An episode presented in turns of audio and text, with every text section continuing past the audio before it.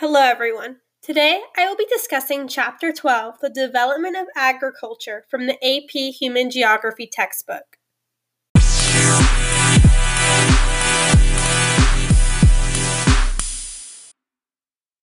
So, the first major topic I really want to talk about are the different eras of farming. The first one is the first agricultural revolution. This included subsistence farming, where farmers ate what they grew, and usually these farmers used simple tools and manual labor. The second agricultural revolution occurred around the Industrial Revolution in England in the 1700s.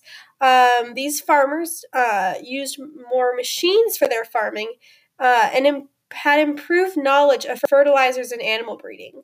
The third agricultural revolution, um, which is the last era, included the Green Revolution, where uh, farmers genetically modified grain and agribusiness became really popular, where businesses were farming rather than just single farmers. So, the second major topic I really want to talk about that I found really interesting was how there are different foods that are coming from different places. So, crops don't just come from anywhere. There are major hearts all around the world that hold certain foods, and through trade, they started to spread. For example, in East Asia, rice is very popular, and through trade it spread throughout Asia into Europe and later even to North America, to where now everyone in the entire world can get rice. So I found that very interesting that crops can start in one place and just spread to basically everywhere else.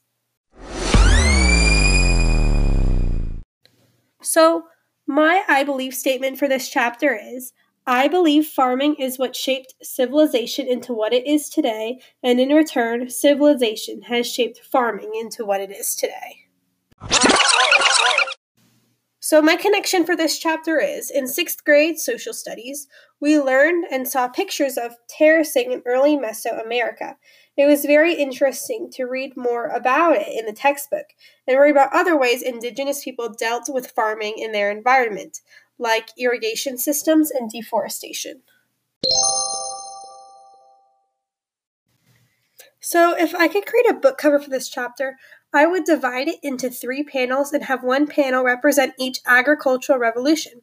For example, the first panel might have terraced mountains, the second might have a picture of a farmer using an invention that was invented for agricultural pers- purposes during the English Industrial Revolution, and the third would depict a scientist genetically modifying a seed of grain or another plant.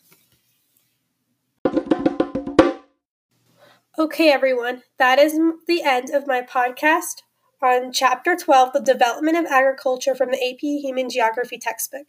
I hope you enjoyed, and remember, in the end, agriculture is the basis of society, and similar to a crop needing water, we as a society need agriculture in order to grow and flourish. I hope you enjoyed my podcast, and I'll see you next week. Bye, guys.